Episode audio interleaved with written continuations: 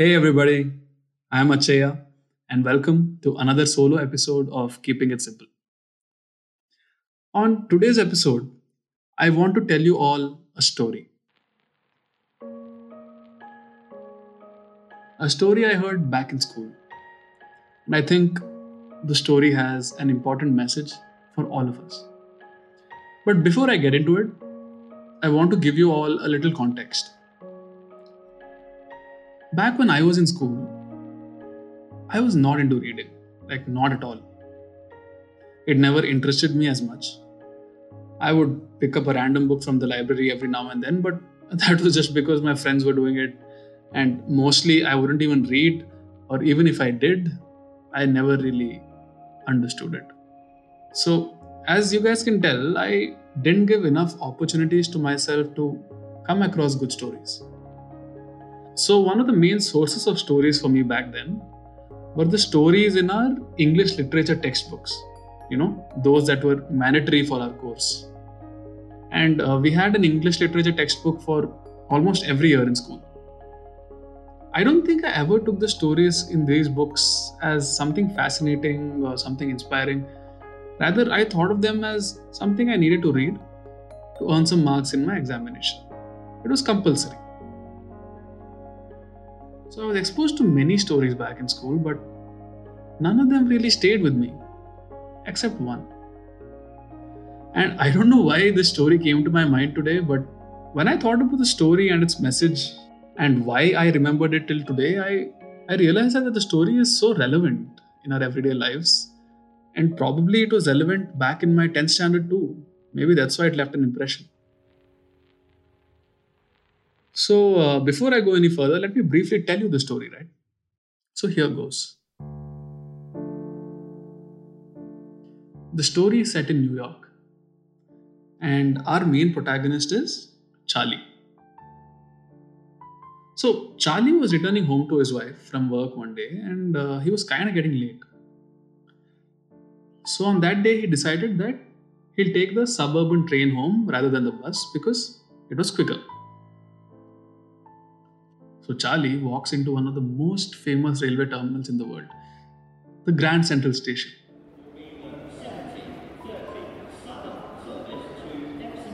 So, the station is known for its like, great architecture and huge amount of tourist footfall, and it's one of the busiest railway terminals in the world. So the Grand Central Station had two levels, and Charlie needed to get to the second level for his train. So he navigates through the crowd and the elaborate network of tunnels within the station, and he goes down the first level, and eventually he gets down to the second level. So on the second level, when he starts heading towards the subway, he ducks into an arched doorway and he gets lost.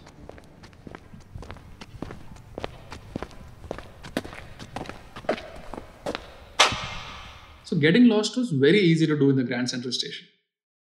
So Charlie ended up in a long tunnel, right? So he keeps walking, and there is no other soul in sight.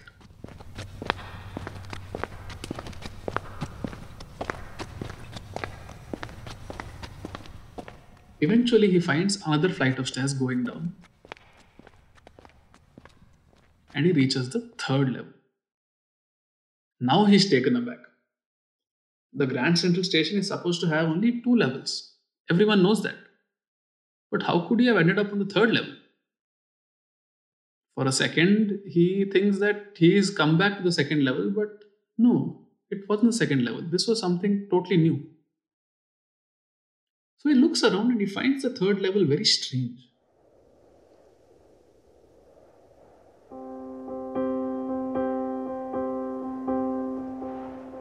The room was smaller, there were fewer ticket windows and train gates, and the information booth in the center was made of wood and it was pretty old looking. The lights were dim and they were sort of flickering. So that was strange, right? Flickering lights. When he looked closer, he realized that those were not the usual electric bulbs, but they were open flame gas lights. That's why they were flickering.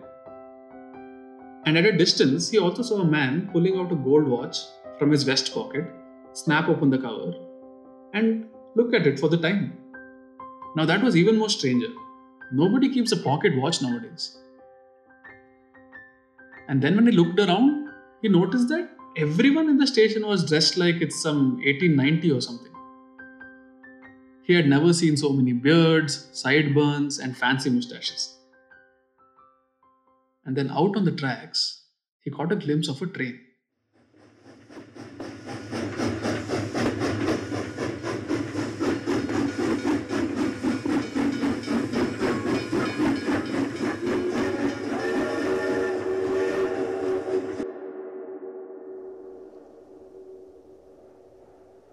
And that's when he knew.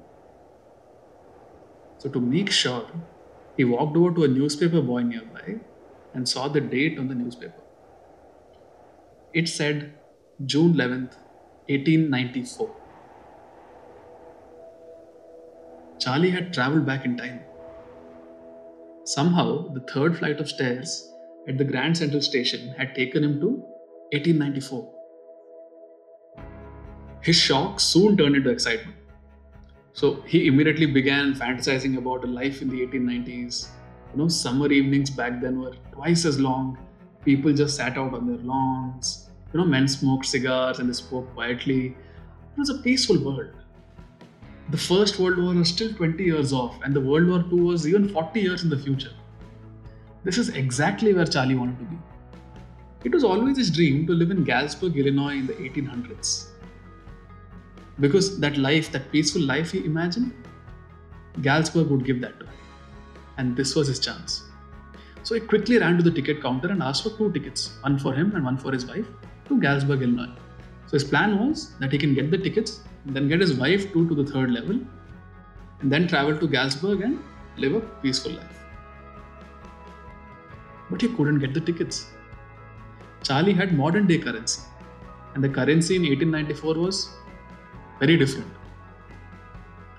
But that didn't kill his excitement. So what he did was he immediately went back. He went out of the third level the same way he had come from, and he went back into the present. The next day, he took out all his savings and uh, converted it into the old currency. He did it on a loss of about $100, but he didn't care. Like life in 1894 was very cheap. So he converted the money and headed right back into Grand Central Station to buy two tickets in 1894.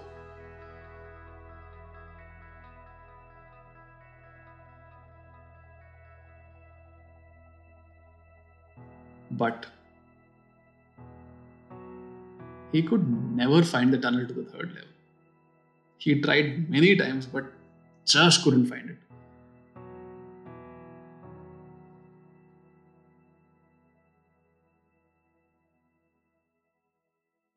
So dejected, he got back home, and when he told his wife about all this, you know, she got really worried. Right? Anyone would, you know. It's difficult to believe a story like this because of the strange experiences that he has had. Charlie then also starts seeing a therapist, and uh, the therapist explains to him that this whole incident could have been a waking dream wish fulfillment. The therapist explains that uh, Charlie was unhappy the modern world was full of insecurity, fear, war, worry, and everything else. And Charlie just wanted to escape. Everything pointed to it. Charlie was also a stamp collector, which in a way was a temporary refuge from reality. He was trying to hold on to the past. And thanks to the persuasions of the therapist and his wife, Charlie eventually stopped looking for the third level. So, doesn't this make a lot of sense? So, I've thought about why I remember this particular story from school.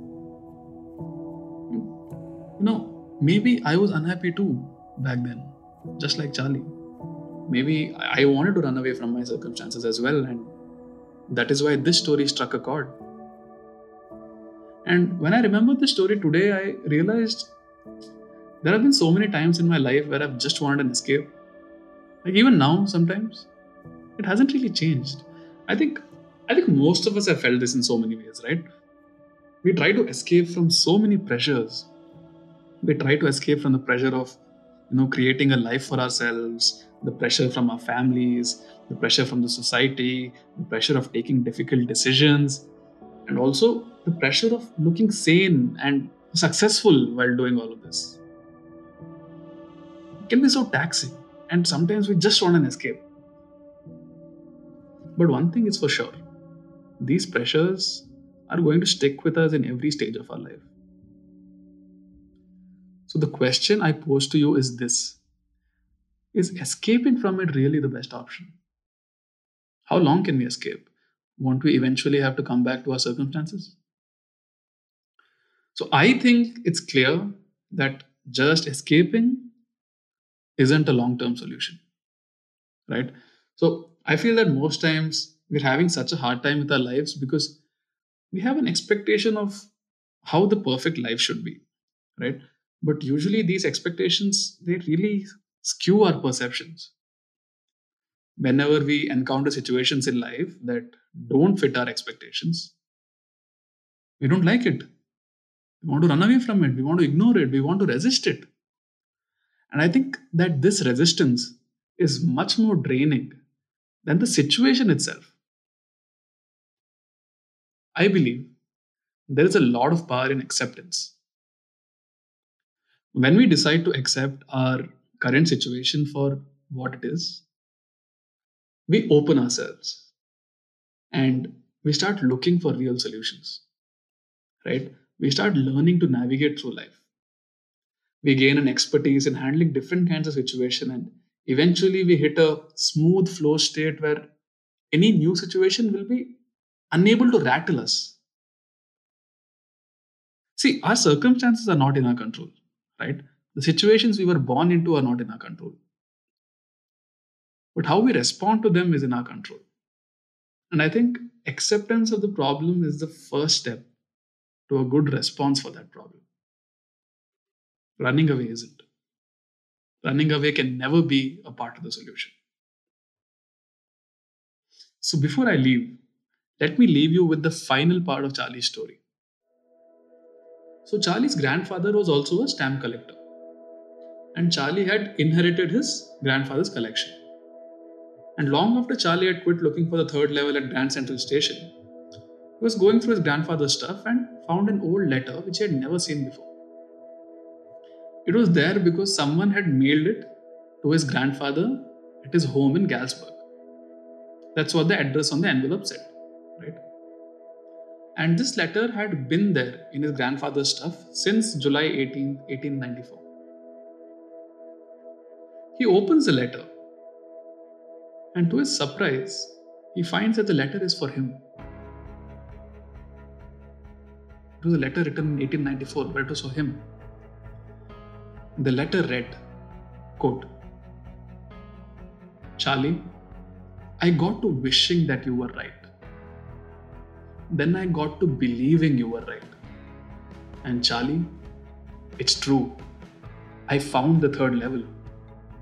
I've been here for two weeks, and right now, down the street, someone is playing a piano, and they're all out on the front porch singing and someone has invited me over for a lemonade. Come on back, Charlie. Keep looking till you find the third level. It's worth it, believe me. The note was signed Sam. It was a letter sent by Sam to Charlie in 1894. Who is Sam?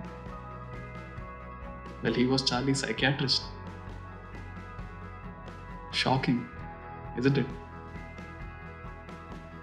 So maybe some people are able to successfully find an escape. That's something you can think about. So that brings us to the end of today's episode. If you want to read the story, just Google The Last Level by Jack Finney. That's the name of the story, the author. Jack Finney J A C K F I N N E Y. That's how it's spelled. I hope you guys enjoyed today's episode. And if you did, please leave us a review and also subscribe to us. We discuss interesting topics every week. And also, if you have any thoughts or feedback, please write to us at podcast.keepingitsimple at gmail.com. We always love hearing your thoughts. So that's it from Keeping It Simple today, folks. Stay safe, take care, and keep it simple. Bye bye.